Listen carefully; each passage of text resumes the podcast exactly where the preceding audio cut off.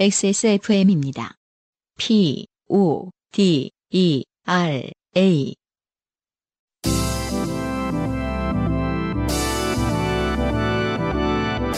요즘은 팟캐스트 시대.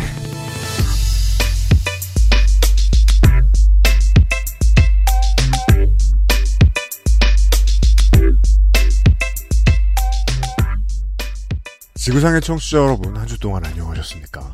요즘은 팟캐스트 시대 336번째 시간입니다.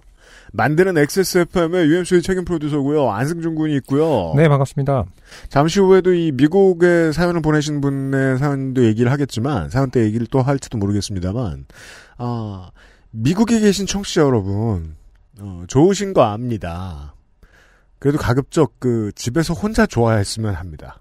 집에서 가족끼리 좋아하거나. 어, 정말 위험하거든요, 요즘. 뭐, 뭐, 프랑스, 뭐, 이렇게 유럽에 있는 청취자 여러분들도 마찬가지입니다만. 네. 어, 최대한 바깥 활동 줄이시면서, 요파 씨와 함께 해주세요. 네. 네. 안승준 군은 이제, 그, 어, 북반구가 얼어붙고 있어가지고, 음흠. 자전거가 좀 집에 있어야 돼요. 맞아요. 오늘은 타고 오지 못했습니다. 네. 근데 복장으로 볼 땐 자전거 고민했던 흔적입니다. 아, 그렇구나. 막판까지 아 그래도 타자 하는데 그러니까 옷을 입을 때까지 자전거? 이러고 음. 있다가. 근데 제가 또 오늘 뭐 일이 있어갖고 네. 저녁 때 들어가야 되는 상황이라서 아, 그러시군요. 밤에 타고 들어갈 생각하니까 안 되겠다 그래서 옷은 갈아입지 못하고 그냥 그대로 차 타고 왔어요. 그냥 그 작년쯤 작년 이맘때쯤에 내년 수능 일정을 보고 음흠. 전후 일주일은 바깥 활동을 주의하는 걸로 하는 게 좋을 것 같다는 생각도 들어요. 네. 뭐, 뭐 매니아분들은 여전히 타시겠지만 저 정도로의 어떤 아마추어들은 이제 시즌 오프를 해야 되는 상황이 아닌가 자전거 네. 타기를 네. 생각이 들고 수능이 다가오는 네. 어, 추워지는 한국에서 전해드립니다. 요즘은 팟캐스트 시대입니다. 네. 여러분은 지금 지구상에서 처음 생긴 그리고 가장 오래된 한국어 팟캐스트의 전문 방송사 한국어 팟캐스트의 전문 방송사 한국어 팟캐스트 전문의 방송사 한국어의 팟캐스트 전문 방송사. XSFM의 종합 음악 예능 프로그램 요즘은 팟캐스트 시대를 듣고 계십니다. 방송에 참여하고 싶은 지구상 모든 분들의 사연을 주제와 분량에 관계없이 모두 환영합니다. 당신 혹은 주변 사람들의 지난 인생 경험 이야기를 적어서 요즘은 팟캐스트 시대 이메일 xsfm25골뱅이 gmail.com 조땜이 묻어나는 편지 담당자 앞으로 보내주세요. 사연이 소개되신 분들께는 매주 커피 비노에서 더치커피. 라파스체리아에서 빤드루 빠네토네 그리고 베네치아나를 주식회사 빅그린에서 빅그린 4종 세트. 더필에서 토일리시 세트를 앤서 19에서 리얼톡 샘플 세트를. TNS에서 요즘 치약을 정치발전소에서 마키아벨리의 편지 3개월권을 XSFM 관현호 티셔츠를 선물로 보내드립니다. 요즘은 팟캐스트 시대는 피부의 해답을 찾다 더마 코스메틱 앤서 19 커피보다 편안한 커피비노 더치커피에서 도와주고 있습니다. XSFM입니다. 얼굴 근육이 반복되는 수축에 가장 효과적으로 대응하는 리얼톡스. 특허받은 엔서나인틴의 리얼톡스 앰플을 만나보세요. 피부 나이, 엔서나인틴이 되돌려드려요. 피부 주름 개선의 해답을 찾다. 엔서 19. 월장원 선물이 바뀌었단 말이죠. 네. 아, 그전에는 에어비타 더스트 제로가 이 월장원의 상징처럼 여겨지다가 네. 네. 이 최근부터는 바뀌었어요. 네. 최근에 이제 미세먼지 좀 덜하니까. 많은 걸 껴드리는 걸로 네. 예, 바뀌었습니다. 좀 더 푸짐하게. 네. 그 첫 대상자가 문효연 씨가 된 것 같아요. 음, 후기가 와 있네요. 안녕하세요. 문효연입니다. 드디어 드디어 월장원입니다. 그러니까요. 생각보다. 저희 제작진이 지난번에 착각했어요. 음, 어, 문현 씨의 오라에 눌려서 그러니까요. 이 사람은 월장을 저래도 했을 것이다. 어? 음. 그렇게 생각하고 있었는데 아니었습니다. 아, 두 번째도 아니고 심지어 처음. 처음입니다. 그렇군요. 네. 그러니까 다선일 뿐 네. 아, 신기하네. 네. 방송보다 선물이 먼저 와서 월장원 눈치챘어요. 네. 아, 선물이 먼저 갈 때가 있습니다. 요즘은 정말 빨라졌습니다, 저희가. 정말 간절히 월장원을 해보고 싶었거든요. 방부제는커녕 그 흔한 이스트도 들어있지 않다는 라파스티체리아. 피부의 해답을 찾는 엔서나인틴 감사이지 않겠습니다. 안승준님의 기대에 부응하기 위해 논다고 정신이 없어야 하는데 잠깐 쉬고 있었어요. 정신없이 놀다가 좋게 됐거든요. 제가 언젠가 한 번은 술 때문에 좋게 될 줄 알았는데 네. 금사빠라서 음, 그것도 금사빠- 상관이 있나요? 금사빠로서 이상하게 술 많이 먹는 사람들이 그런 사람들이 많죠. 음, 남자한테 당하거나 호갱으로서 사기꾼한테 돈을 뜯길 줄 알았는데 혼자 셀프로 얼굴을 내줬어요. 아 누구한테 내줬죠? 뭐 아스팔트 같은 애들한테 내줬나요? 그러니까 말이에요. 제가 요새 그 좀 하드코어한 게임들 즐겨 하고 있어서 이 머리 가죽과 관련된 이야기 그런 건 근데 그런 것 같아요. 아, 웃으면 안 되는데 자갈이 많은 캠핑장에서 넘어져서 한밤중에 낯선 시골에서 봉합 수술해주는 응급실 찾아다니고 아이고 부산으로 돌아와서 드레싱이랑 추후에 처치해주는 병원을 찾고 물도 닿으면 안 되고 땀도 흘리면 안 돼서 모든 행동, 놀기, 술, 웨이크보드, 취미 스톱 상태예요. 그렇군요. 웨이크보드를 종종 하시는 그, 그 뭐냐 인스타를 봤었는데 네. 얼굴에 흉터가 남을까 걱정이 되고 주문해놓은 물에서 입는 수트들이 택배로 도착할 때마다 어차피 입지도 못하고 강제 시즌아웃 당해서 아주 우울했는데 안승준님께서 저 논다고 정신없다고 하시고 월장원까지 됐으니 맞아 나 문효연이야 원내대표라고 정신 차리고 다시 놀아보기로 했어요. 그래서 땀 흘리지 않고 과격하지 않은 걸로 잘 찾아보기로 했어요. 그리고 부산 당구 레슨이라고 검색창에 적고 있습니다. 아 역시 요파시 저에게 힘을 주는 프로그램이에요. 사랑합니다 요파시 치킨을 시켜 먹어야겠어요. 네. 네, 대단한 어떤 일관성이에요. 네 네. 인생 정말 이렇게 살아야죠. 맞아요. 다치는 거 빼고 아, 꼭 다치란 뜻은 아닙니다. 그래서 제가 네. 국민연금이 나가가지고 월급이 적다라고 말하는 상당수의 월급쟁이들을 우습게 보는 겁니다. 음. 어차피 취미 관련된 쓰지 않을 거 살 거면서 연금이나 싸. 네, 아, 문효연 씨도 그 중 하나다. 근데 자갈이 많으면 또 넘어졌을 때 위험하군요. 그니까 말입니다. 음, 네, 맞아요. 근데 자갈이 여기서 자갈이라고 표현했지. 음. 저도 언젠가 캠핑장 캐러밴 네, 그 캠핑장을 갔었는데 음. 아마 그 자동차를 이용한 오토 캠핑장 그게 좀 있어야 되나 봐요. 그 뾰족뾰족한 돌들 자갈이라고 해서 동글동글한 자갈을 얘기하는 게 아니거든요. 네, 음, 왜 주차장에 이렇게 깔려 있는 것들 있죠. 예, 예, 예, 네, 그거일 것 같아요. 위험해 보이긴 하더라고요. 맞아요. 네, 네. 주로 오토 캠핑장. 아, 주차장에 어, 그런 뾰족뾰족한 것도 있죠. 민정수석이 뭘 찾아주고 있습니다. 네, 네. 또 캠핑 전문가 아니겠습니까? 파쇄석. 아, 파쇄석. 파쇄석. 어. 그렇군요. 아, 싼가 봐요, 그게. 음. 네. 바윗돌 깨뜨려 돌덩이. 자갈보다 저렴하다고 지금 아, 알려주고 있습니다. 바윗돌 깨뜨려 어, 파쇄석. 석. 파쇄석 깨뜨려. 캠핑. 문효연. 네. 문여현 얼굴. 막 아차차. 뭐 이런. 만사 동요. 죄송합니다. 그래도 한 달에 한두 번 정도 안승준 군을 통해서 동요를 들으면서 환기되고 있어요. 네, 새로운 그런 게 세상이 있다. 있었지, 뭐. 내가 모르는 세상이 있다. 네. 자, 그리고, 어, 유타에서 차 안에 갇혀서 세 개의 메일을 보내주신 남기윤 씨의 후기입니다. 재미없는 제 생존기도 두 분이 읽어주시니 재미있네요. 제가 북으로 이동한 이유는 길이 조금만 치워져 집으로 돌아오는 길은 계속 막혀 있었기에 돌아갈 방법이 없어서였습니다. 그렇죠. 사실 뭐 이렇게 설명을 하는데 어느 정도인지를 잘 모르니까 상상이 잘 안 되긴 해요. 뭐 뭐 꼭 이동을 해- 해야 하는 건가, 혹은 뭐 잠깐 기다리면 안 되는 건가. 이 고립의 수준을 저희가 사실은 좀 체감하기 좀 힘들긴 예. 했거든요. 이게요, 음, 제가 그 강원도 산간 지역에 이제 겨울에 가서 몇 년 사이에 음. 배운 게 있어요. 강원도에서 눈을 무서워할 필요가 없는 세상이에요. 음, 왜냐하면 전날 새벽에 매일같이 치우고 있어요. 맞아요, 맞아요. 예. 음. 그리고 하루 갑자기 많이 내려서 폭설로 막혔다. 그럼 다음 날 다닐 수 있어요. 네. 미국하고는 얘기가 다릅니다, 이제. 어, 어쨌든 주유소 미국은 이제 주유소에 사람들이 고립되어 있으니 도시까지만 길을 치운 것이겠지요. 그 도시에 숙소 가격도 올라가더군요. 음. 아하. 처음에 주차했던 곳은 고속도로 갓길이었는데 위험한 아 어차피 고속도로가 이제 통행 금지가 음, 됐으니까 네. 트럭들이 많이 주차되어 있어 너무 시끄러워서 조금 버틴 후에 이동하였어요. 근처에 넘어진 트럭도 몇 대 있었는데 사람만 구하고는 트럭은 폴리스 라인 같은 거 치고는 방치했더군요. 대충 이런 분위기에서 휴식을 취했는데 하고 사진을 보내주셨습니다. 근데 하얀데 네. 트럭들이 자빠져 있어요. 음. 그리고 그대로 뒀어요. 그럼 아. 빙하기 어떤 메모드 같은 느낌이 좀 듭니다. 혹은 우리가 그, 저, 히말라야 산맥 어딘가에서 네. 동물들이 이제 그냥 얼어 있다고 하죠. 영원히. 맞아요, 맞아요. 네. 거의 음. 그- 그런 수준에. 네. 음. 그러니까요. 굉장히 좀 이렇게 그 낯설은 어, 가만히 자빠져 있습니다. 네. 낯설은 차가. 저- 장면입니다. 미국의 트럭들은 휴식할 때 자가 발전기 같은 것이 달려 있는지 그것을 돌리더라고요. 우리나라도 캠핑으로 개조가 이제 허가가 좀 돼- 캠핑차 개조가 허가되면서 네. 정확한 그 명칭은 모르겠는데 자가 발전기를 설치하는 영- 그런 것들 콘텐츠들이 많더라고요. 제너레이터. 네, 예, 그래갖고 무슨 뭐 특, 정한 어떤 배터리를 써서 뭐 음. 하고 이런 거 좀 본 적 있거든요. 네. 그런 건가 봐요. 음. 그래서 근처에 있으면 너무 시끄러워요.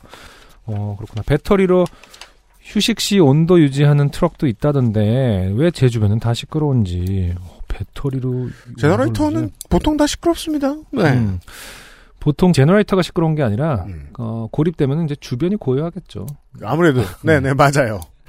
보통 자가용들은 시동을 끄고 그냥 잠을 자거나 하는데요. 제 차에 침낭도 겨울이라 예비로 실었던 것인데 다행이었죠. 우리가 왜 음, 광활한 공터 같은 곳에서 말을 하죠? 음흠, 그러면 평상시보다 내 목소리가 크게 들릴 때가 있습니다. 맞아요. 네. 음. 전달력도 전달도 아마 잘 될걸요. 그 공기의 파장하고 관계가 있지 그런가 않나? 봐요. 음, 그 원리를 전 잘 모르는데. 음, 파동하고. 음. 말씀하신 대로 주마다 규정이 다르니 시동 켜고 자는 건 아닌 것 같아. 저는 그냥 시동 끄고 잠을 자는데 다른 차들도 관찰해 보니 시동 끄더라고요. 네. 하십니다. 저희가 궁금했던 이 문제에 대해서 음. 어, 아마도 LA에 계신 것으로 알고 있는 필립 네. 한 씨가 네. 답변을 해주셨습니다. 음흠, 유형 말대로 바이든이 되어가고 있는 시점에서 아 그렇죠 국감 때 제가 음, 네. 어, 그때는 다들 바이든이 질 줄 알았는데 맞아요. 음. 미국 오렌지 카운티에서 살고 있는 필립입니다. 미국 대선은 맞추신 것 같은데 여전히 야구는 잘 모르시는 것 같네요. 아 미국 대선보다 더 어려웠다는. 어, 그럼요. 한국의 야구. 공은 둥그러요. 네.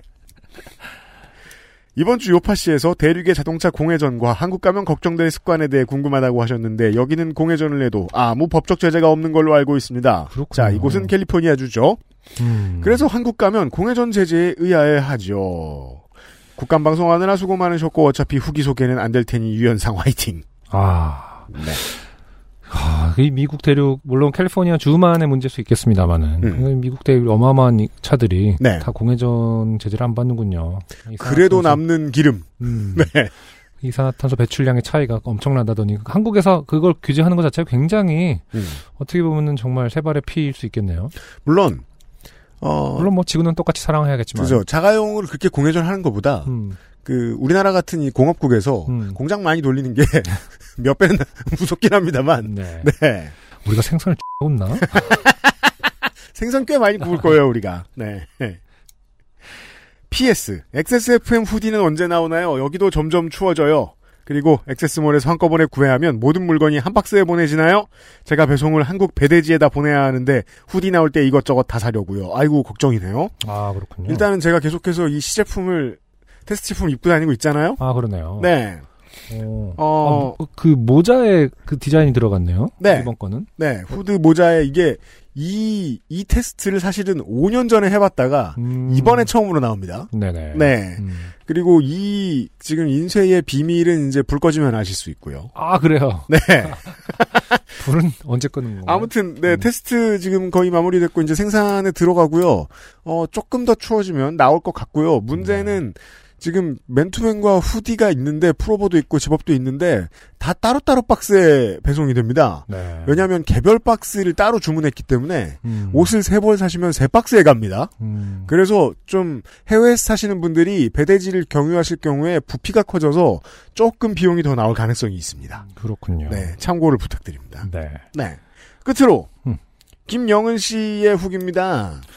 어, 그 시비 이후에 요파 씨 안승준님은 이 싸움의 기술을 떠올렸지만 대체 그 상황에서 내가 던져야 할 질문은 무엇이었나 전혀 떠오르질 않았어요. 그러니까 그렇게 대처하셨겠죠. 음식 어, 쓰레기를 왜 여기다 예, 버려야 그렇죠. 되죠? 네. 음. 네, 근데 사실 이건 뭐 늘 말씀드리지만 저희가 이제 여유 있게 사연을 읽는 거니까 당사자가 되면 네.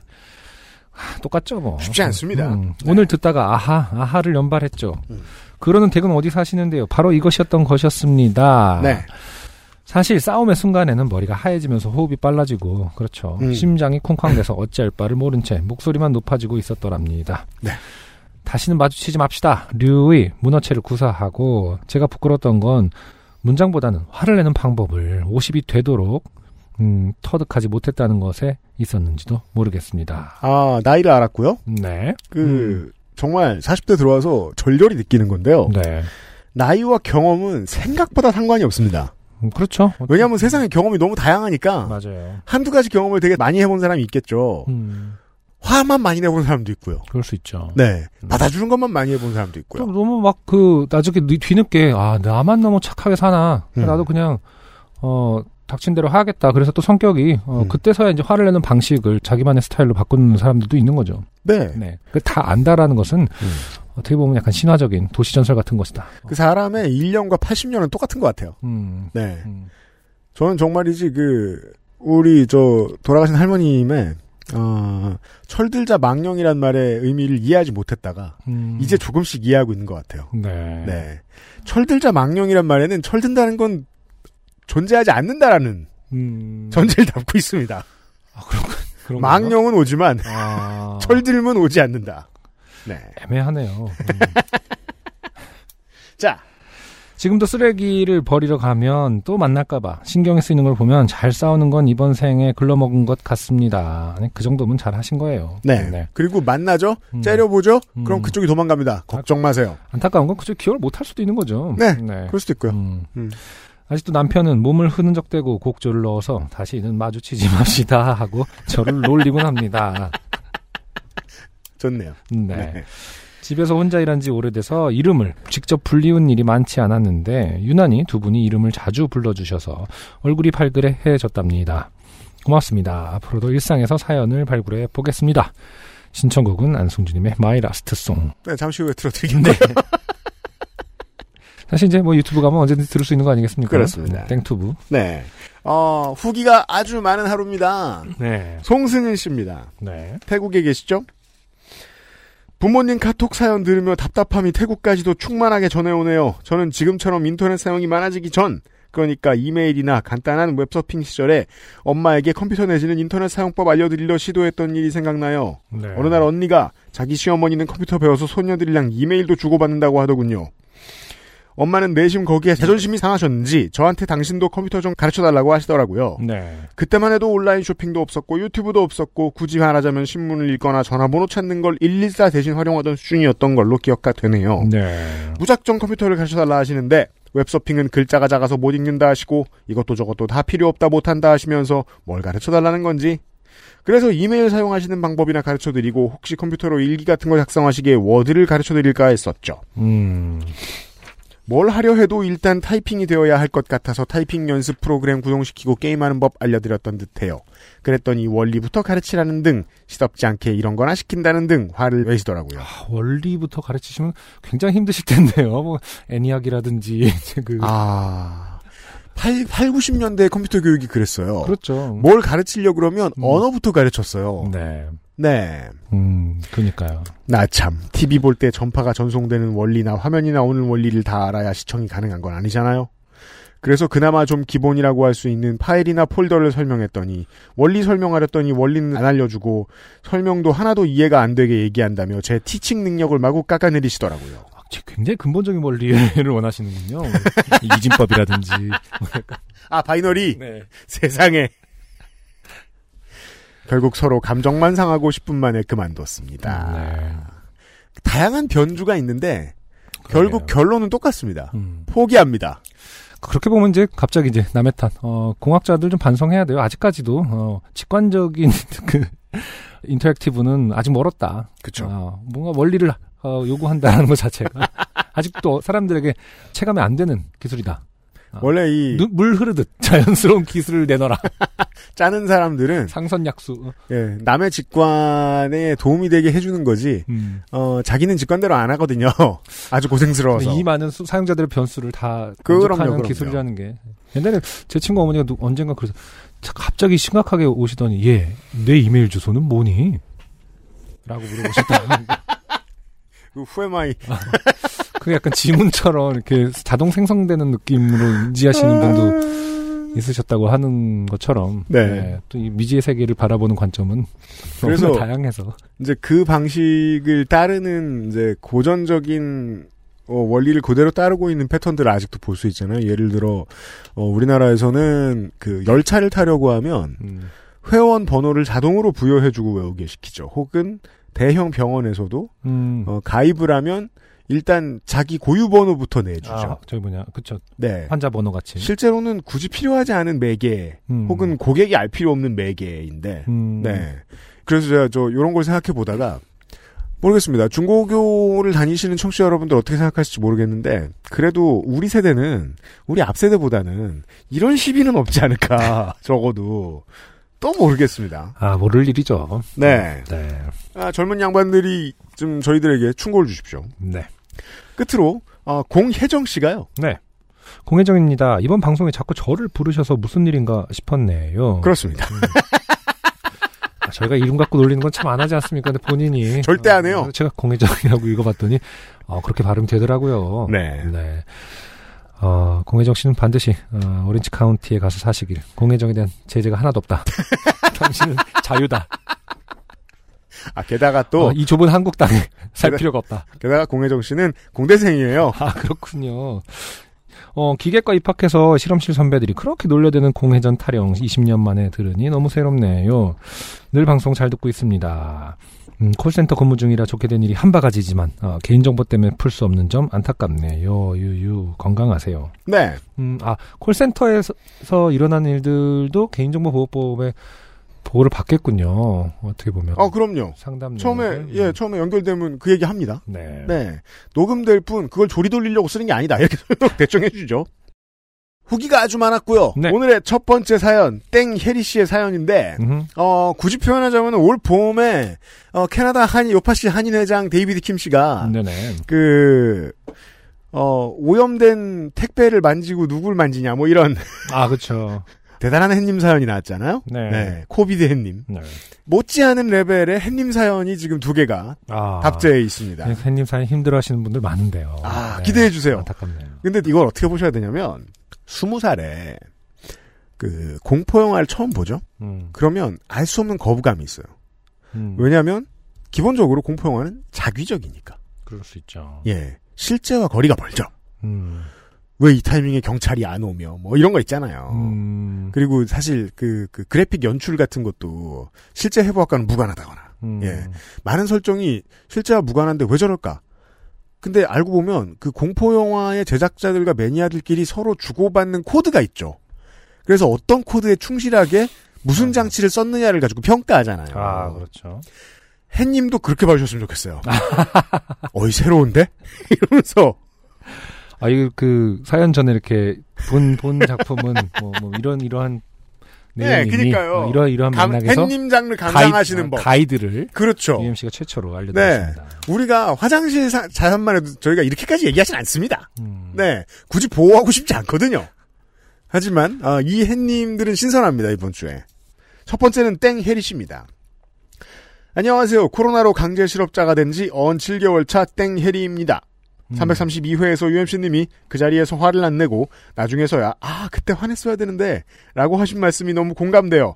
고개를 끄덕이며 비슷한 사연이 생각나 보내봅니다. 네, 어떻게 보면 이제 김영은 씨의 그 후배랑도 그렇죠. 비슷한 거죠. 누구나 다 그렇습니다. 때는 작년 이맘때쯤 아는 언니 둘 오빠 하나와 옥천에 놀러 간 적이 있습니다. 네.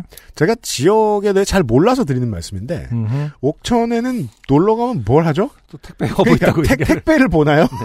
와, 와, 그러니까 많다. 정말 힘들겠구나. 뭐 이걸 지점에서 돈을 안 받고 분류를 시킨단 말이야? 이러면서 분노하고 같이. 자, 옥천에 왜 가는가? 음흠. TV에서 방송된 맛집에서 맛있는 점심도 먹고 일행의 가족이 근처에서 차 마시는 행사를 하고 있다고 해서 그곳으로 갔습니다. 그곳은 유경수 여사 생가였습니다. 일행의 가족이 유경수 여사의 생가에서 차 마시는 행사를 하고 그런 있다고요. 게 있나 봐요. 네. 역시나 어, 삼정승의 전통과 역사가 뿌리 깊은 곳이라 그런지 생가 안팎으로 어르신들이 많이 계셨습니다. 음. 저는 조금 애매한 마음이 들었지만 그래도 차를 마시는 목적으로 문턱을 넘어 들어갔습니다. 차를 마시려면 잠깐 기다려야 해서 저희는 생가를 한 바퀴 돌아보기로 했습니다. 그때 바로 그때 그분이 나타났습니다. 햇님이 나타났습니다. 그곳의 해설사라도 되시는 것처럼 원래는 해설해 주시는 분이라고 여겼겠네요. 네. 직업적으로. 음. 저희 일행에게 다가와서 생가 소개와 설명을 해주겠다고 하셨습니다. 어, 네. 저희는 아, 예, 하며 엉거주춤 따라갔습니다.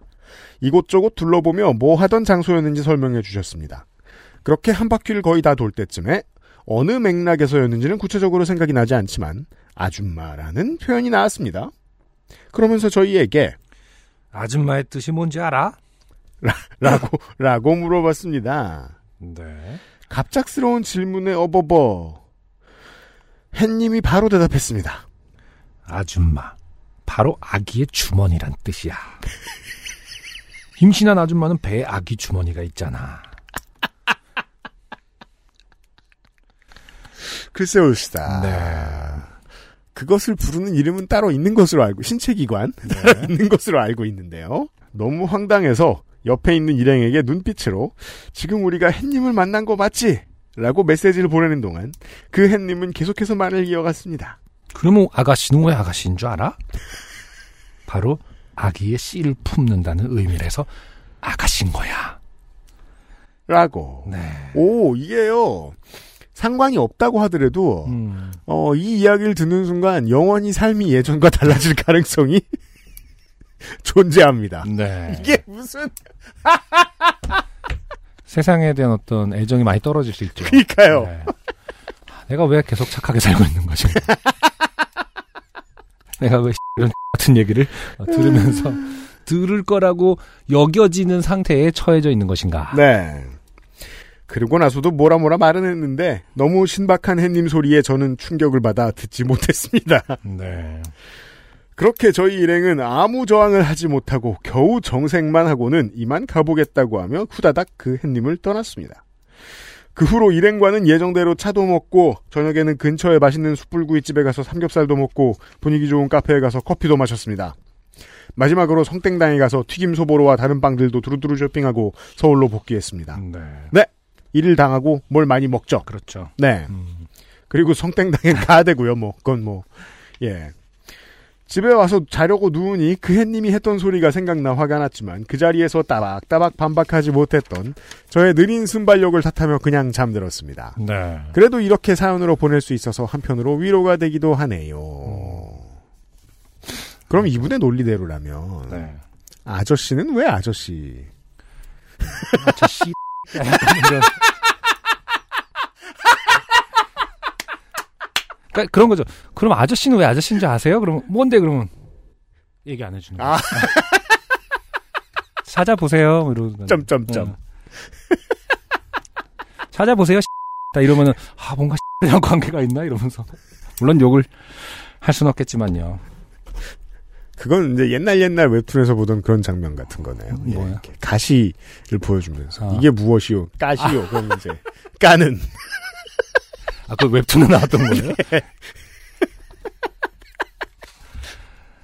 아 진짜 힘든 세상이네요. 자, 모든 이번 것을 주에- 포용, 포용해야 되는 세상. 참. 이- 이번 주 이번 주에 햇님 2분의 1이었어요. 네. XSFM입니다. 오늘 커피 드셨나요? 원두커피 한 잔 어떠세요? 정확한 로스팅 포인트, 섬세한 그라인딩, 원두 그 자체부터 프렌치 프레스까지 모든 추출에 맞춰진 완벽한 원두. 당신의 한 잔을 위해 커피비노가 준비합니다. 가장 편한, 가장 깊은 커피비노 원두커피. 아저씨는 그 아저씨를 품는 거 아니겠습니까?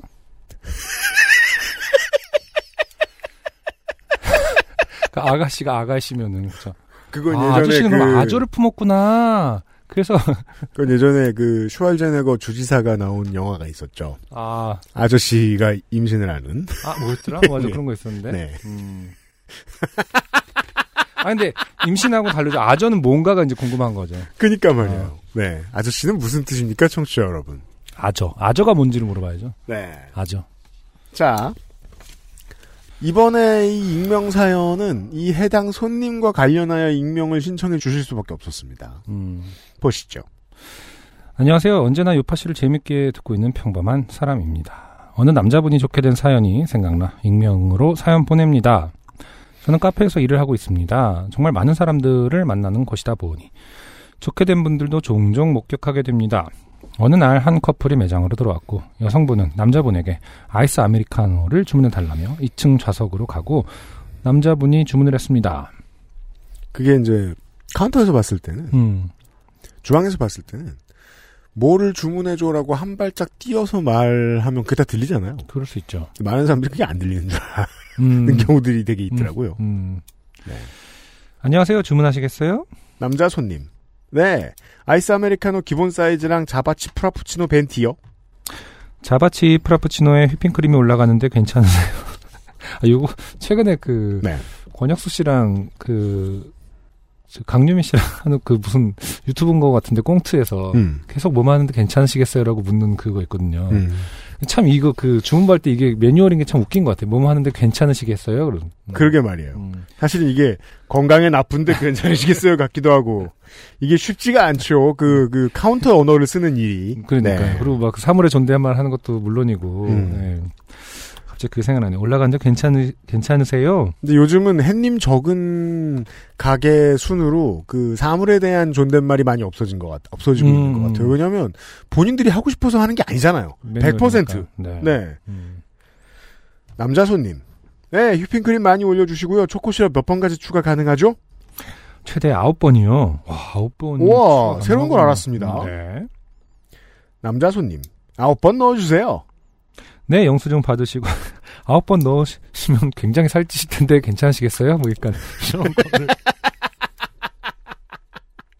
아, 괜찮으시겠어요, 장난. 음. 네, 영수증 받아주시고 아, 음료는 왼쪽에서 준비해 드릴게요. 음. 남자분은 화장실 위치를 모르시고 2층으로 올라가셨습니다. 네. 저는 초코 시럽을 푹푹 짜고 열심히 휘핑을 더블 비앙코만큼 올렸습니다. 아, 네. 그, 더블 비앙코가 그건가요? 노는 곳에서, 그니까 그, 노는 곳에서 보는 아이스크림 있죠. 아, 그 소- 엄청 높은. 흔- 흔히 소프트 아이스크림이라고 하는 걸 네네네. 이렇게 음. 더블 비앙코라고 하나 보군요. 음. 만들면서 어마어마하게 달겠다라는 생각을 했습니다. 그럼 물어보셨어야죠. 어마어마하게 달 텐데 괜찮으세요? 괜찮으세요? 나중에 막 경고 안 해줬다고 머리가 찌끈거리게 나는데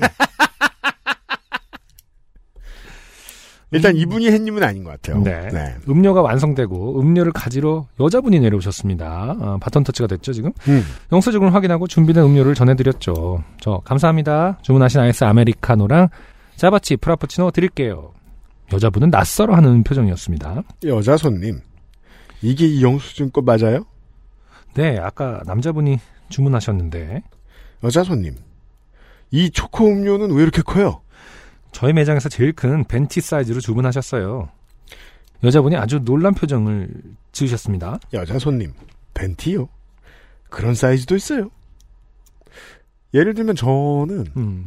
그러니까 모든- 벤티는 일단 영어예요? 아니면 뭐 라틴어예요? 뭐- 몰라, 요 네. 네, 모든 샵에 들어갈 때 벤티가 없을까봐 걱정한단 말이에요. 아 그래요? 네. 그러니까 커피를 이제 초코 시럽 아홉 번 이런 건 아니고 심지어- 아를 마시는데 네, 보통 그렇죠. 우리 저 녹음실에 있는 유리컵도 벤티 사이즈잖아요. 아 그렇죠. 예. 일부러 그렇게 맞춘 겁니다. 음, 음. 얘는 따르고. 이게- 네, 음, 음. 벤티요? 그런 사이즈도 있어요? 이 휘핑은 원래 이렇게 많이 올려요? 뭐가 잘못된 건지 고민을 할 때쯤 남자분 헐레벌떡 내려왔습니다. 남자 손님, 자기야 내가 가지고 간다고 했잖아. 여자 손님, 이게 뭐야? 다이어트 한다며? 아 그렇습니다. 남자분은 다이어트 중이셨나 봅니다. 다이어트 중에 제일 큰 사이즈의 초코 음료 휘핑 많이 시럽 추가까지 했으니 이게 이제 그렇다면 네. 남자분은 어쨌든 2층으로 가는 동안 다 먹으려고 했던 거군요. 아.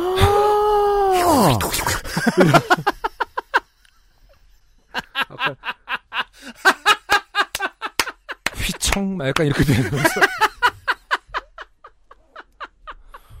그리고 이제 근데 그 티가 나지 않나? 뭔가 그 왜? 예, 굉장히 달콤한 냄새가 당신에게 난다던가 뭐 이렇게 그 왜 어머 자기 음료를 먹지도 않는데 왜 이렇게 달콤해? 뭐 약간 우동집 숟가락 있죠. so sweet. 어? 그 이렇게 주머니에서 확 나가지고 이렇게 뭐 그런 거 갖고 다니면 좀 티가 나니까 그냥 네. 종이컵으로 하나 더 달라고 해서 이렇게 팍 떠먹고 그럴 수도 있어요. 아니면 딴 데다 잠깐 놓고 그러게 말이에요. 그러니까 어쨌든 여자친구 앞에서는 먹지 못했을 거 아닙니까? 음, 네. 이게 문제군요. 네. 음. 어, 고객님을 보며 안타까운 마음이 들었지만 남자분은 초코 음료를 포기하지 않았습니다. 그쵸. 시켰으니까요. 그렇죠. 등짝을 후드려 맞으면서도 초코 음료를 손에 꼭 쥐고 가는 모습이 안타까웠습니다. 저 음료를 여자친구분에게 어떻게 안 들키고 가져가는지 참 궁금했습니다. 그렇죠. 음, 음. 그냥 등짝을 맞을 생각이었을까요? 그렇진 않았을 것 같아요. 그러면 내가 안승준 군의 추측이 맞을 것 가... 같습니다. 네.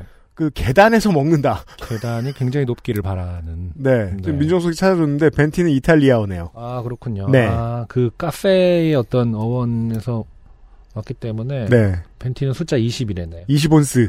네. 아 20온스 음. 그렇구나. 그러면은 트렌타라는 뜻은 트렌타가 이제 31온스가 있네요. 음. 어쨌든 그랑데 하긴 그런 그랑데 쇼톨 이렇게 되니까 네. 아, 그랑데서부터 약간 이탈리아 그 어감이 네. 있었군요. 그리고 벤티 위에 올리면은 이제 1000ml가 되기 때문에 네. 그때부터는 그냥 1리터 이렇게 쓰면 광고가 잘 되죠. 아 그렇겠네. 음. 어 그랑데. 음. 그렇구나. 영어를 하지 않고 음 이탈리아어로 하는 건 이제 어떤 카페의 어떤 대명사가 어, 이탈리아이기 때문에 그런 거겠죠. 그런 모양이에요. 네. 음.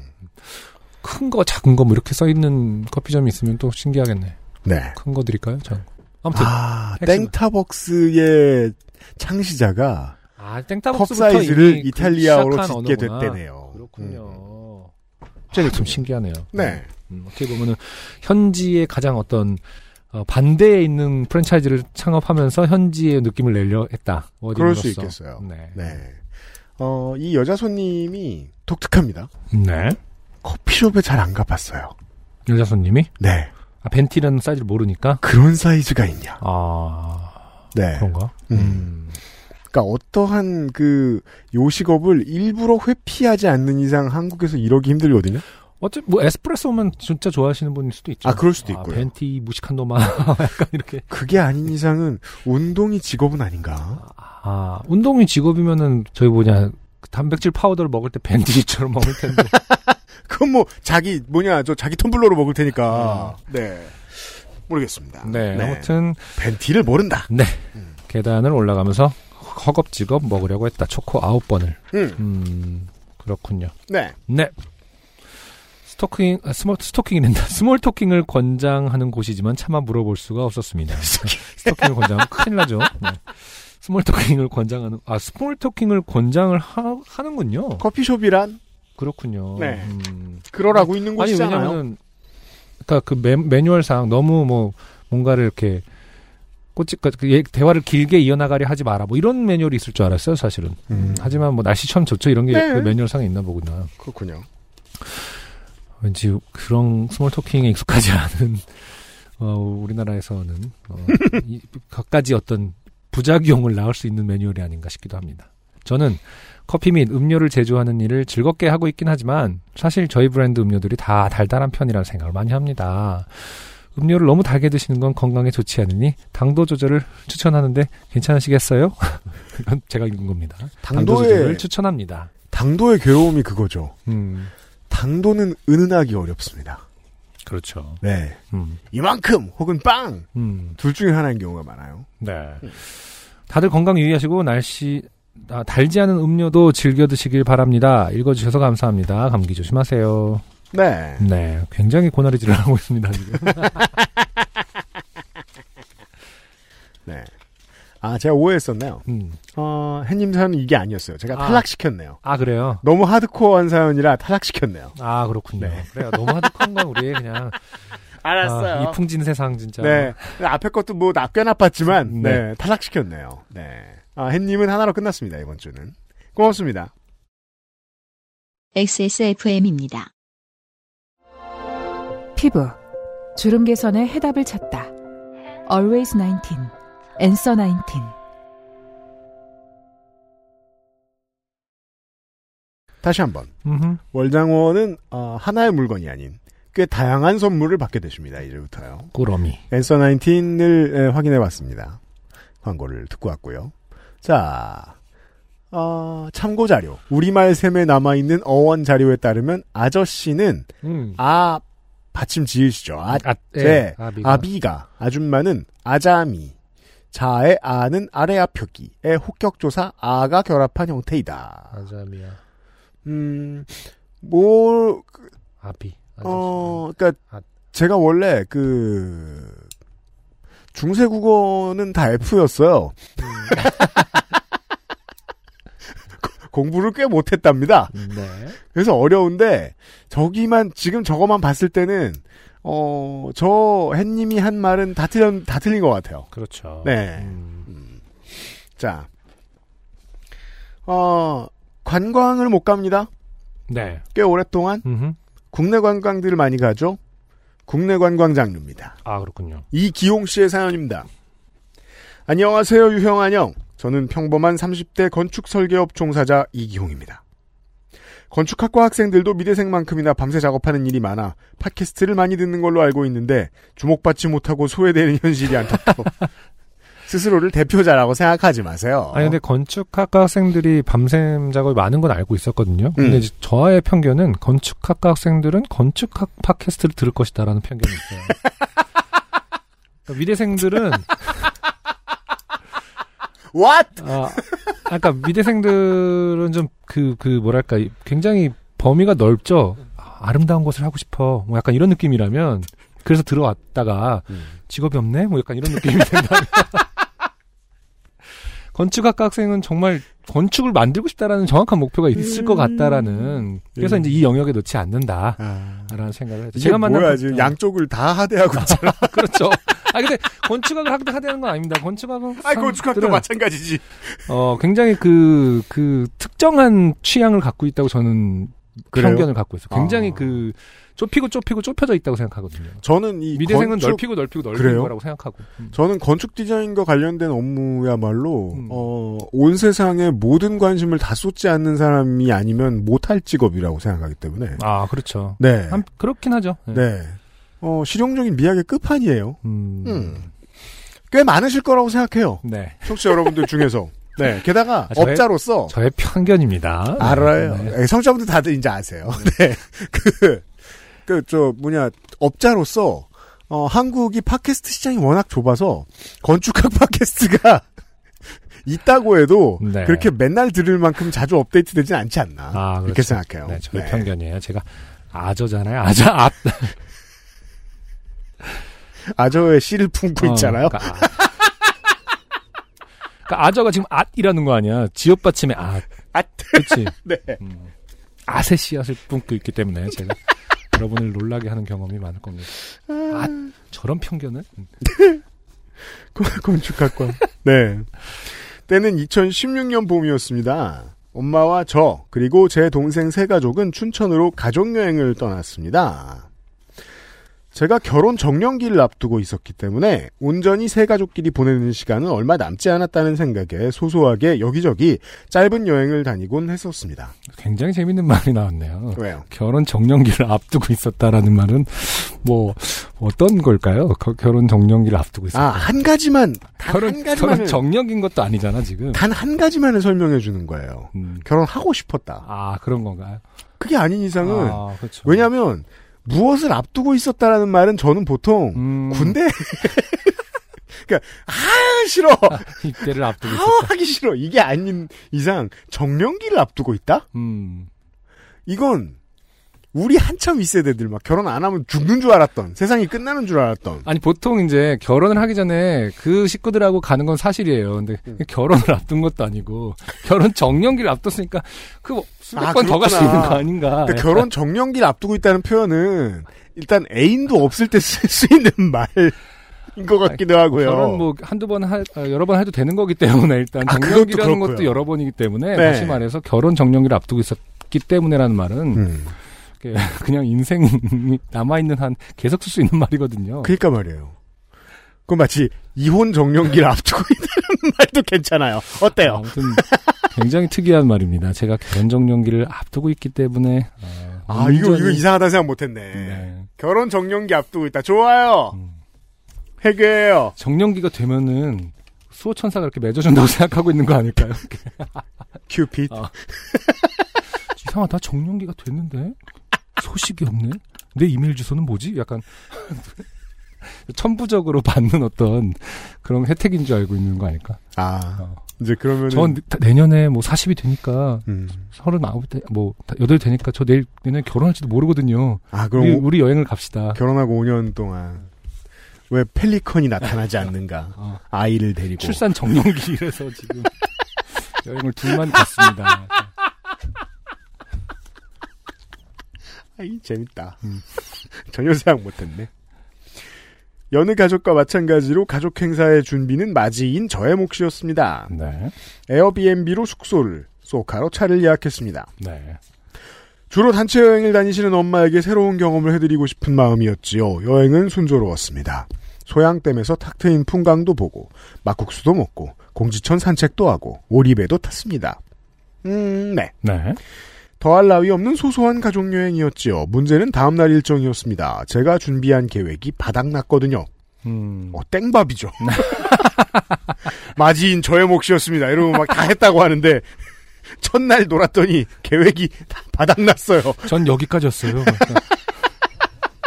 털썩. 털썩. 음. 숙소로 돌아와서 맥주 한 잔씩 기울이며 이야기했습니다. 내일 뭐하지? 엄마는 아들들과 함께라면 뭐든 상관없어. 라고 하셨지만, 저는 뭐라도 해야 했습니다. 네.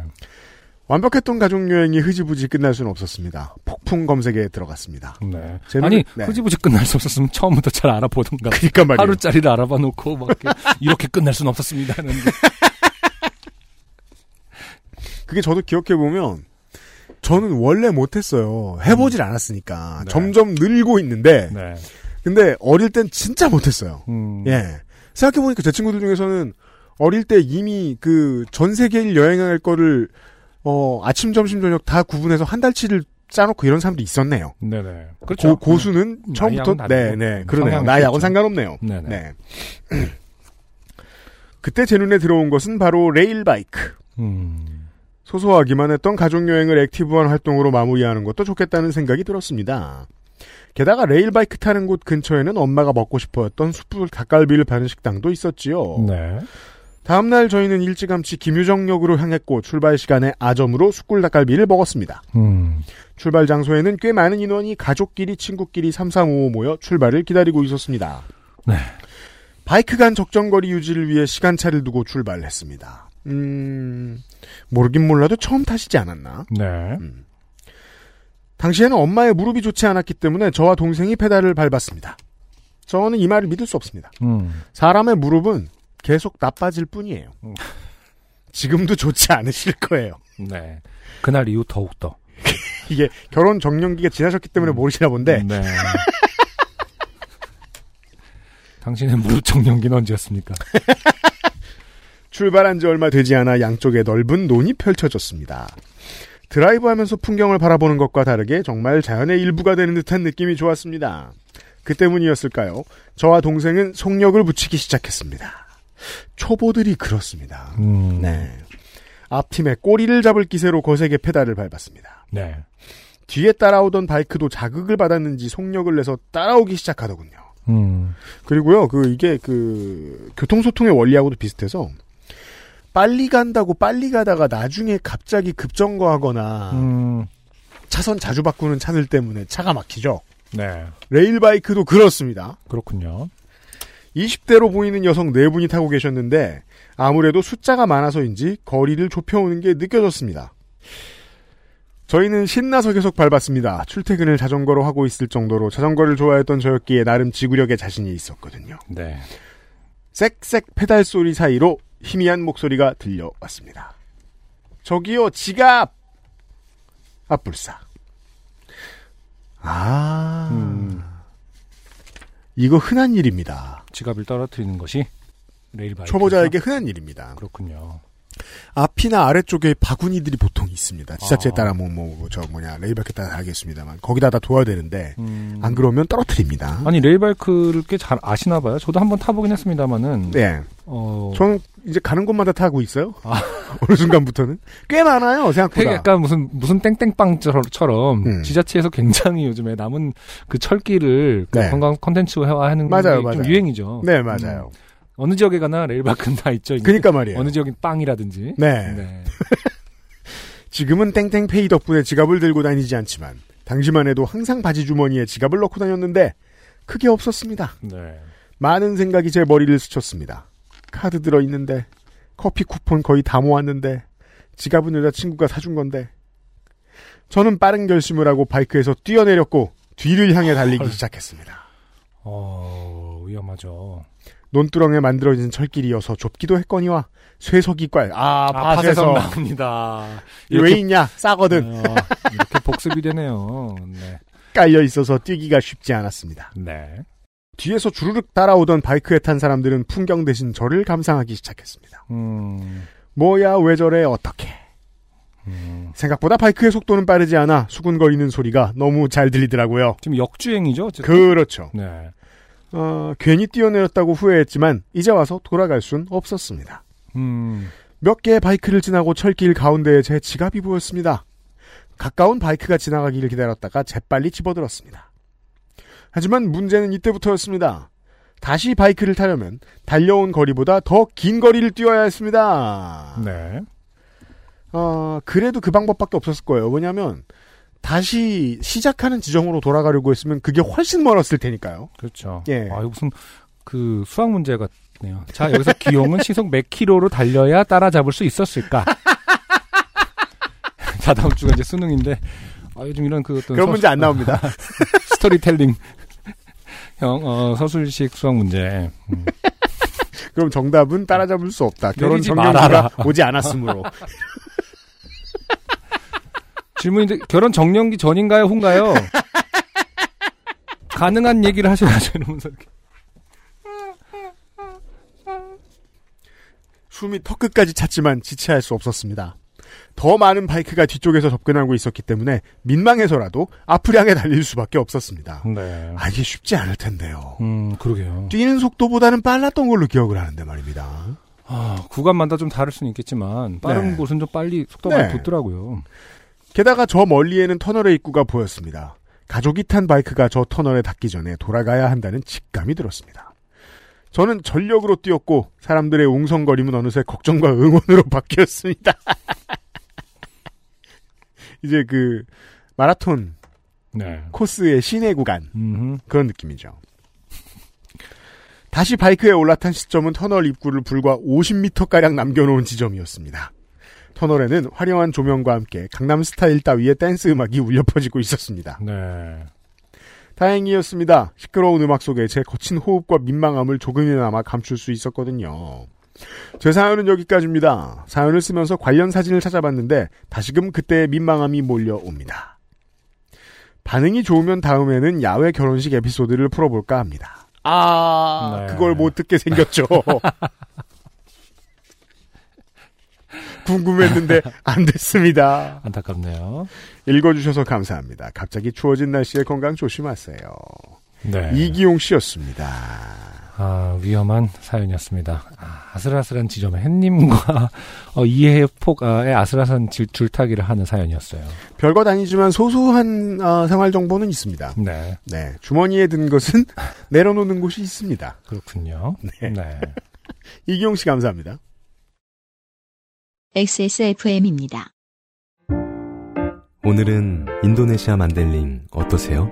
독특한 향, 쌉쌀한 맛, 입안 가득 차오르는 강렬한 바디감. 특별한 커피가 필요할 때 가장 먼저 손이 갈 커피. 가장 빠른, 가장 깊은. 커피비노 인도네시아 만델링. 쉬는 시간에 안승준 군이 그 레일바이크에서 최근에 있었다는 사고에 대해서 얘기를 해주셨는데요. 네. 네, 저도 레일바이크 탈 때마다 느낀 건데 터널 너무 위험하죠. 터널 구간에는 조명을 어느 정도 이상으로 설치해야 된다는 지자체의 조례가 필요할 것 같아요. 그리고 중간중간 경로가 음. 길면은 분명히 안전 요인이 중간중간에 있어야 됩니다. 그러게 이게 말입니다. 어떻게 보면 시작할 때와 끝 빼고는 없거든요. 네. 그럼 이렇게 사실 지갑도 이사, 이분께서 기, 음. 기용 씨가 직접 죽지 않고 음. 이런 일이 자주 있으면은 어 뭐 이렇게 한번 끝나고 한 번 싹 도는 사람이 있어서 음. 어디 습득 거기다 놓는다. 네. 어, 중간에 절대 내리지 말고 음. 음, 어. 나중에 한 시간 정도 기다려서 그렇죠. 그 다 수거해 올 때까지 기다려라 이런 음. 게 필요한 거죠. 음. 뭐가 문제냐면 이 적은 인력으로 적은 그 그다지 많지 않은 시설 투자로 운영할 수 있는 사업이라는 점에서 이거를 좋아하는 양반들이 있는 것 같은데 실제로는 국가 인프라를 쓰는 건데 네 그러게 말입니다. 아, 비용을 좀 더 들여서라도 안전해야 돼요. 네. 중간에 내리지 마세요. 마지막 사연은 송승근 씨의 사연입니다. 네.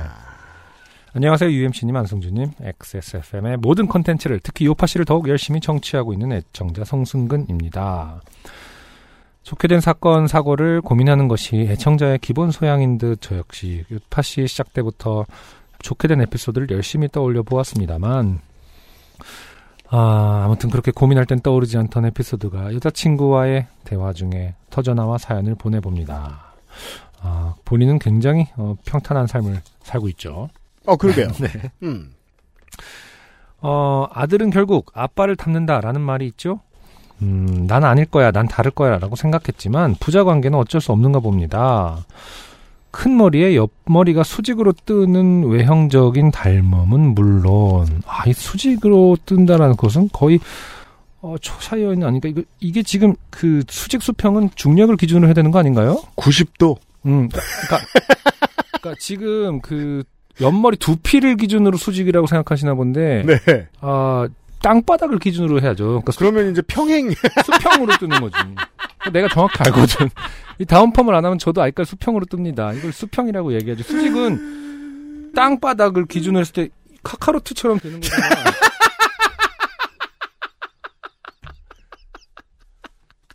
자, 저희가 오해한 세상에 거고, 뭐, 그 중력을 거스르는 일은 있을 수 없는 거 아닙니까? 저희가 오해한 거고, 어? 네. 어, 머리카락이, 네. 그, 일부 침엽수처럼 위로 올라가신다.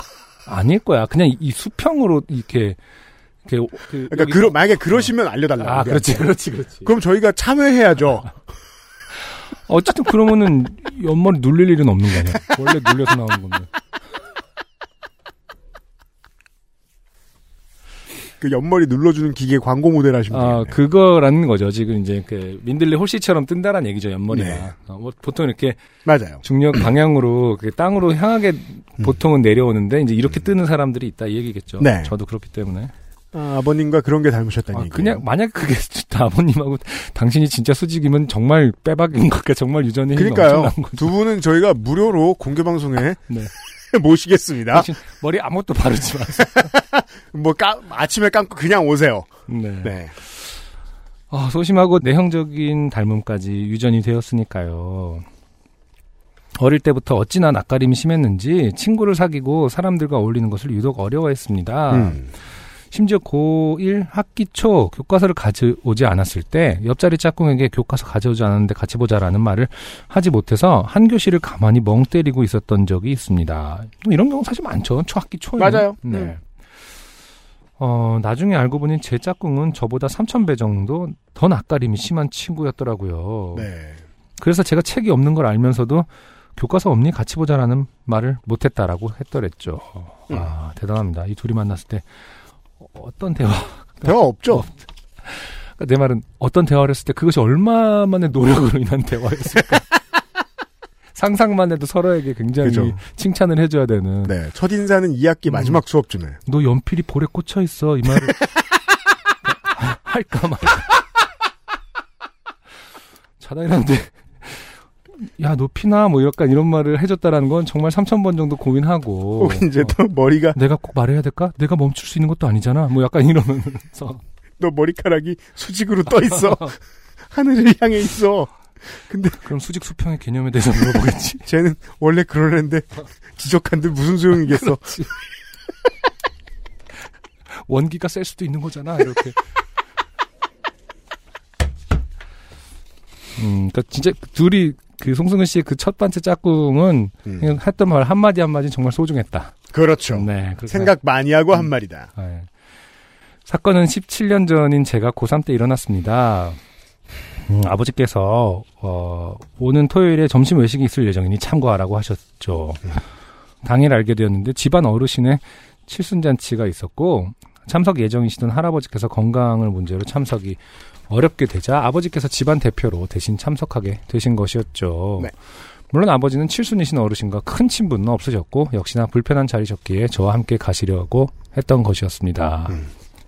아 그렇군요. 음, 아버지가 그 정도로 지금 뭐 이렇게 책을 같이 보자라고 말할 본인처럼 그런 성격이시라면 그런 성격이라면은 아들하고 같이 가자는 말씀을 하셨을까요? 이- 보통 이런 분들은 또 아들하고도 그렇게 낯가림이 심합니다. 아까 그 자식하고 아, 그건 또 케이스 바이 케이스죠. 아 그렇죠. 예, 그러니까 어. 그나마 솔직하게 말하는 게 자식밖에 없어서. 음. 예. 야, 같이 가자. 음. 근데 이 워딩도 참 좀 그런 성격인 것 같긴 해요. 음. 점심 외식이 있을 예정이니 참고하라. 그냥 약간 자식한테 잘 안 하는 그 워딩인 것 같긴 해요. 참고하라. 어, 참고하라. 막 막 농구하고 있는데 참고 여보세요 너 뭐야 점심 그 외식이 뜨잖아 참고했는데 전 안 될 것 같아요 아버지 자. 어, 혼자 뭐. 농구 자유투 연습을 엄청 아, 하고 있는 거예요 모랄은 이제 그 원하는 걸 정확히 말하자. 어, 예. 그렇죠. 음. 왜냐하면 아들이 자유투 연습을 하고 있을 수도 있고. 자유투 연습은 뭐야? 자유투에서 이맘때 어떤 혼자 할 수 있는 굉장히 열정적인 연습 중에 하나 아닌가요? 아, 혹은 그 뭐, 우리 우리 세대 일인가? 퇴근하는 길에 보면 어. 어, 하프파이프 비슷한 이제 그, 아, 그, 네. 예, 보드 세대가 바뀌었어. 아, 저 때는 연습 시설이 있어요. 자유투를 그렇게 연습했어요. 아, 옆엔 자유투 연습하고 있어요, 또. 네. 지금 청소년들이. 네. 또, 또 혼자 할 수 있는 연습의 어떤 대표격 아닌가? 약간 우리 네. 농구 세대라서 그런지. 예, 왜냐면 또, 크로스오버 혼자 연습하는 건 되게 추접해 보였거든요, 또. 아, 그건 너무 체력이 많이 들어요, 솔직히. 자, 저는 부패 음식을 먹는다는 즐거움보다 어색한 잔치에 참석하는 불편함이 더 컸지만. 그럼요. 그렇죠. 부모님의 허락하에 학원을 빼먹을 수 있는 기회였으니 긍정반, 부정반의 마음으로 아버지를 따라 어, 잔치에 어, 참석하게 되었습니다. 여기 또 프린터가 안 좋아서 산지에 참석하게 됐다면서 아, 약간 뭐, 산지에 어. 참석하게 어. 음. 뇌었습니다. 약간 뭐 칠순잔치가 무한 그 뻘락지 산지라든지 굉장히 유명한 산지 같은 느낌. 아, 굉장히 그 비싼 음식의 산지 있죠. 그, 하객들이 아. 바로 잡은 어. 걸 이렇게 고추장만 찍어서. 네. 물에 쓱 씻어가지고. 그렇죠. 아, 그 장화 낚시복 같은 거 있잖아요. 그냥 하나씩 나눠주면서. 저희, 저희한테 노즐 정렬하라고 뭐라고 하시는데요. 음, 그, 프린터 퀄리티라는 게 있어가지고, 네. 노즐 정렬해도 이렇게 다시 빨리빨리 이상해지고 이렇습니다. 워낙 사용량이 많다 보니까. 네. 자, 모르는 분들이 한가득한 잔치에 낯가림 심한 아버지와 함께 당연하게 구석에 앉아 조용히 식사를 하고 있었습니다. 아버지의 눈빛과 표정에는 인사드리고 집에 갈 타이밍을 파악하고 계시는 게 훤히 보였죠. 저 역시 부패 음식이든 뭐든, 어, 빨리 이곳을 벗어나는 게 중요했습니다. 낯가리고 소심하고 내성적이고 내향적인 어, 분들이라면 그 당시 저의 심정을 아실 거라 생각합니다. 타이밍. 음, 어, 보통, 그, 뭘 먹으면서 행사도 함께 진행할 수 있는 형태의 홀은 음, 보통은 부패가 아닌데, 그렇죠. 간혹 부패도 있나 봅니다. 어, 있어요. 어, 먹으면서 음. 진행할 수 제가 있는. 많이 안 해봐서. 어, 음. 그쵸. 네, 돌잔치 같은 거를 그렇게 하는 경우 좀 있는 것 같은데, 음. 결혼식보다 조금, 그냥 회가 아, 저도 비- 돌잔치 하는 데는 네, 그런데 한번 가본 그쵸. 적 있다. 왜냐하면 네. 조금은 그 식순이 조금 유동적이라고 네. 해야 되나? 음, 조금 행사하는 곳이 부패랑 시간도 좀 겹쳐있는. 길죠. 네. 말 그대로 좀 노는 시간. 아, 그래서 그렇구나. 결혼식은 사실 노는 시간이 없잖아요. 네, 그쵸. 딱딱 네네네. 이건데 아. 음, 좀 노는 스타일들은 그렇게 하죠. 특히 회감녀는 그럴 것 같은데요? 어, 네. 음, 칠순잔치라든지. 게다가 여긴 또 산지고. 네. 뭐의 산지였을까? 어, 산지 좋아하는 저로서는 네. 밑에 또, 저는 성격이 외향적이어서 어, 대신 가달라고 하면 갑니다 산지. 다음, 다음 주에 또, 네. 칠순 산지가 한창 진짜. 아 그러네. 아 살아 계셨다 뭐 이 뜻이구나. 그러니까 칠순까지 살아있다는 뜻에 칠순 산지 아, 칠순까지 산자의 잔치 칠순 산지. 약간 이런 건가. 칠순이 나눈 곳. 약간 로또 1등 당첨된 곳 막 이런 거.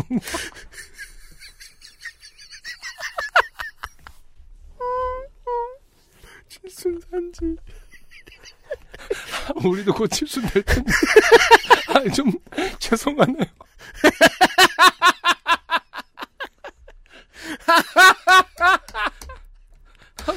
아 죄송합니다. 아 이게 옛날이었으면 우리가 태어나기 전 이런 시대였으면 사람이 이름까지 살기가 어려우니까 그렇죠. 이런 거 가지고 큰일 놀리면 나죠. 지옥 갑니다 근데 뭐 백세 시대다 보니까 예. 칠순 산지를 이제 어, 어떤 놀릴 수 있는 그런 날이 오네요. 아 좀 불경했습니다. 죄송하고요. 네. 칠순 잔치가 한창일 때 앞에선 사회자분이 열심히 진행을 보고 계셨고 아버지와 저를 제외한 모든 분들이 하하호호 즐거운 시간을 보내고 있었습니다.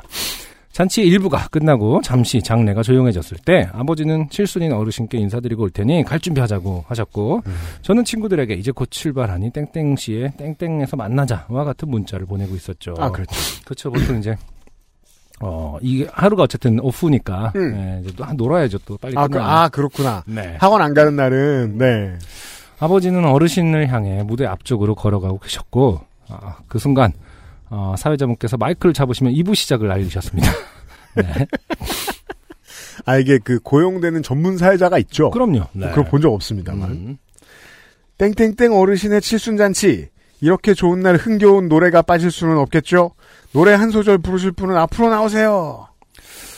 아 이게 무슨 말도 안 되는 타이밍인지 귀가를 목적으로 어신께 인사를 드리러 가시던 아버지는 그 많은 사람들 중 유일하게 서 있던 사람이었고 게다가 무대를 향해 걸어가고 있었습니다. 그때 우렁차게 들리는 사회자분의 멘트 저희 아버님께서 나오시네요. 무슨 노래 부르시겠어요? 자리에 앉아서 식사하시던 분들은 박수와 함께 환호를 하기 시작했고 그 분위기에 압도되신 아버지는 어색하게 웃으시며 땡땡땡에 땡땡땡땡 부르겠습니다. 라고 말씀하셨습니다. 아, 이런 거 보면은 아, 아닙니다. 막 저는 인사를 이렇게 하는 거 아니신 거 보면 어쨌든 이 시대의 아버지는 정말 사회생활에 어떤 네. 맞아요. 큰 짐이 있었죠. 네. 어른들은 음, 그 당연하게 희생하죠. 네. 안 빼고. 아, 아니면 이제 참. 음. 아버지가 워낙 내향적이셔서 여러 가지 경우의 수를 미리 좀 이렇게 어, 준비하시는 성격일 수도 있죠. 그래서 만약에 걸리면 땡땡땡이 뭐뭐뭐다. 라고 맞아요. 준비하시고 맞아요. 어. 예. 그러니까 전혀 즉흥적이지 않게 음. 아 나도 덜 괴롭고 음. 어, 빨리 끝나고 네. 아, 무 문제도 없는 이런 것들을 준비해 가죠. 네. 네. 음. 어, 어떤 가수의 어떤 노래인지 기억이 나지 않는데 어, 잔치 TPO에 맞는 흥겨운 곡이었습니다. 아, 그러니까요. 그러니까 그런 걸로 언제나 음, 준비. 예. 음, 그러니까 피스 그 매거진의 한 발 정도는 네. 반드시 챙겨 놓고 음. 사는 거죠. 네. 음. 그저 진짜 그 진짜 내향적이고 소심한 음. 사람들은 하긴 네, 어설픈 사람들이 오히려 이럴 때 뭐 자기 애창곡 음. 뭐 어느 60대 노부부 이야기라든지 이런 거 부르면서 이제 분위기를 칠수잔치에 볼 수 있는 건데 네. 아, 아버지는 사실 이제 다 준비가 돼 있었다. 근데 이게 어, 소심함의 더 극한을 보여주는 걸 수도 있다. 음. 맞아요. 예. 좋은 증거예요. 음. 결국 억지 웃음과 흥겨운 어깨춤으로 완곡을 하신 아버지. 심지어 또 노래는 잘 부르십니다.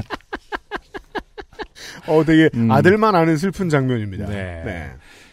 노래가 끝난 후에는 어르신의 칠순을 축하드린다. 라는 정석과 같은 멘트까지 하신 뒤에 기존의 목적이었던 어르신께 인사를 드리고 자리로 돌아오셨습니다. 와, 대단하네요. 어떻게 보면은 정말 노래 한 곡 화끈하게 부르고 네. 일찍 하- 아, 정확하게 자리를 뜨는 만약에 아. 이 아버님께서 30대에 음. 무슨 회사의 회장님 칠순잔치 같다 이런 일을 겪었죠? 음, 그럼 똑같이 한 다음에 화장실 가서 토했을 겁니다.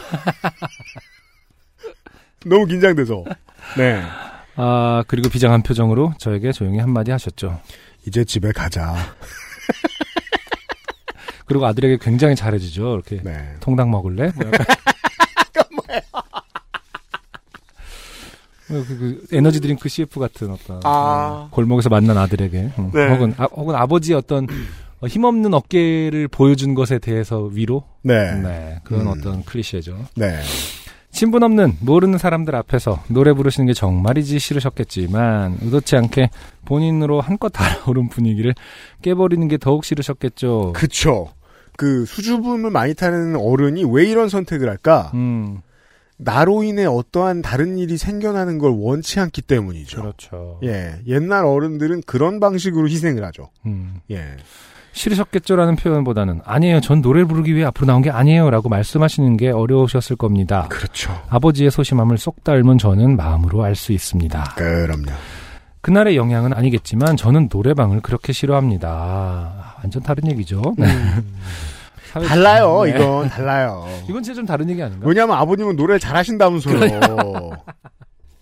예. 그렇게 싫어합니다. 사회초년생 인턴 시절 회식 3차로 노래방에 가자는 과장님께 거절의 표현을 했다가 어, 워크샵 때 따로 불려나가 어디 감히 내가 노래방 가자는데 싫다고 하냐 며 구박을 받은 적도 있습니다. 아, 회사에서 이런 일도 하는군요. 아, 음. 이게 그, 그, 송승근 씨가 이 노래방이라는 개념을 어디에 붙이셨는지 알겠어요. 내가 음. 노래를 잘 부르고 못 부르는 게 아니죠, 이건. 사회적 노래방? 그죠. 사회적 노래방이죠. 아 소셜 가라오케. 그게 저도 생각을 해봤어요.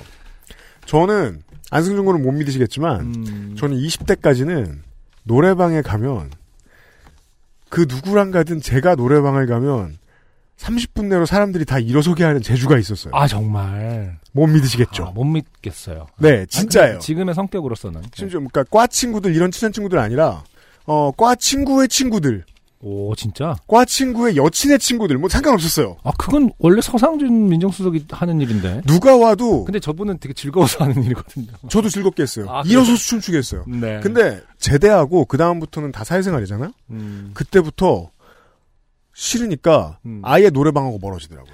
아 지금 얘기한 건 그때 다 일어나게 한 게 빨리 어, 이 분위기를 나 때문에 죽은 거라는 느낌 들기 쉽지 그게- 않아서 그게 열심히 했다는 뜻이 아니라- 아니구나. 되게 잘 놀았어요. 아 원래는 그걸 좋아했다라는 얘기를 예. 하고 싶었던 거군요. 근데 그리고 혼자 가는 것도 좋아했고 노래방을 아 그래요? 중고등학교 때는. 근데 이게 사회적으로 어떻게 쓰인다라는 어떤 냄새를 맡은 다음부터 서른이 넘어가니까 음, 싫은데. 노래방도 못 가겠고 네. 맞아요, 맞아요. 음. 사람들 가자는데도 못 가겠고 혼자도 가기 싫은 거예요. 그때부터 노래방하고 완전히 멀어졌어요. 그리고 또 이제 기대치라는 서른 게 사람 기대치를 이- 의식하게 되잖아요. 그런가 어. 봐요. 네, 네. 그 전까지는 뭐 그러가 저러나 젊은 혈기로 다 극복할 수 있었는데. 예. 예. 20대 땐 꺾기도 할 줄 알았는데 지금 못해요. 그래서 아 네. 그렇구나. 그 아마 그런 말씀 아닌가 싶어요. 여기서 이 노래방 네. 송승균 씨의 말씀하신 노래방. 네. 음, 근데 노래방 가자고 했는데 거절 표현했다가 불려나가는 회사. 예, 이 회사 이게 상사의 이야기를 들어보니 감이 오네요. 음, 네. 사연을 적고 보니 마무리를 어떻게 해야 할지 모르겠군요. 혹시나 사연이 소개된다면 부족한 내용을 어, 잘 가공하여 재밌게 소개해 주시리라 믿습니다. 아, 이 또 이게 오타가 부족한 내용 이렇게 써가지고 네. 갑자기 나이가 굉장히 들어 보이죠. 정말 겸손한 사람 중- 아. 부족한 내용을 잘 가공해서 유언 같기도 하고요. 사연 쓰고 부끄러워서 왜냐하면 소개- 실순 산지까지 갔다 왔는데. 아, 소- 소개해 주시리라 믿습니다. 다들 건강 유의하시고 다음엔 의도치 않게 강제로 고자가 된 사연을 적어보도록 하겠습니다. 자꾸 네. 다음 편 예고하시는데요. 네. 어, 미리 평가하자면 음, 송승근 씨 생각보다 우리 청취자들 중에서는 어, 고자가 많기 때문에 이렇게 대단한 일은 아니다. 음, 굉장히 많은 과장이 고자가 되고 있었고. 아무튼 예, 네. 또 생각할 게 많은 네, 사연이었습니다. 네, 송승근 씨 고맙습니다. 아, 여기까지.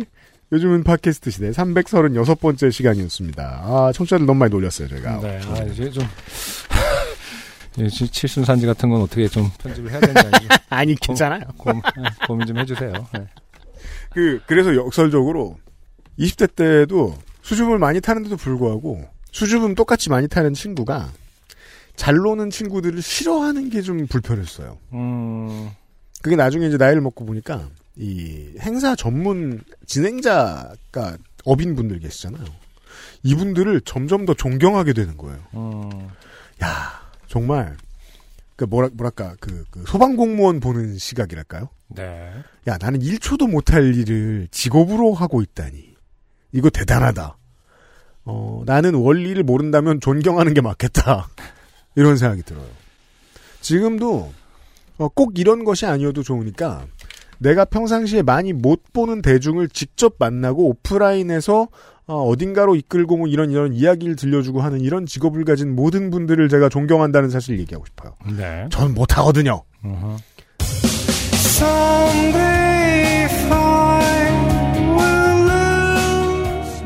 그리고 어, 예나 지금이나 저에게 강연해달라고 부탁하신 여러분 저는 다양한 이유를 대면서 거절하지만 근원적인 이유는 저는 사람들 앞에 나서는 걸 좋아하지 않습니다 그러니까 어, 잘 못합니다 아 좋은 표현이네요 어, 어, 잘 못합니다 그러니 얼마나 팟캐스트를 잘하겠어요. 음, 얼굴은 드러내지 않고 어, 자신의 하고 싶은 말을 할 수 있는 채널. 아, 팟캐스트가 UMC에게 천직이다. 괴로운 일이에요 이게 그 미디어가 맞는 직업이긴 한데 마- 많이 만나긴 괴롭고. 그래서 매일같이 사람들을 만나는 일 하시는 여러분들, 특히나 요즘 많이 힘드실 텐데, 어, 저처럼 여러분들을 존경하는 사람이 있어요. 네, 맞아요. 요파씨들은 청취자분들 저랑 비슷한 생각이신 분들이 많을 텐데 이게 요파씨를 들으면서 혹은 또 나이가 네. 음. 먹으면서인지 사람의 몰랐던 사람들의 마음이 보여요. 어, 숨겨졌던 마음. 네. 어, 어떤 여러 군상들의 모습을 보면서 아 저 사람은 저런 마음이었겠구나 그 사람도 이런 마음이었을까 생각하게 되는 아 맞아. 요 네, 그런 면이 좀 있네요. 그런 걸 알게 되면서 이제 제가 더 좋은 사람이 되는 것과는 별개겠지만 그래도 조금 조금씩 다른 사람들의 마음이 보인다는 것. 그렇죠. 아, 근데 이제 위치상 네. 놀려야 재밌기 때문에.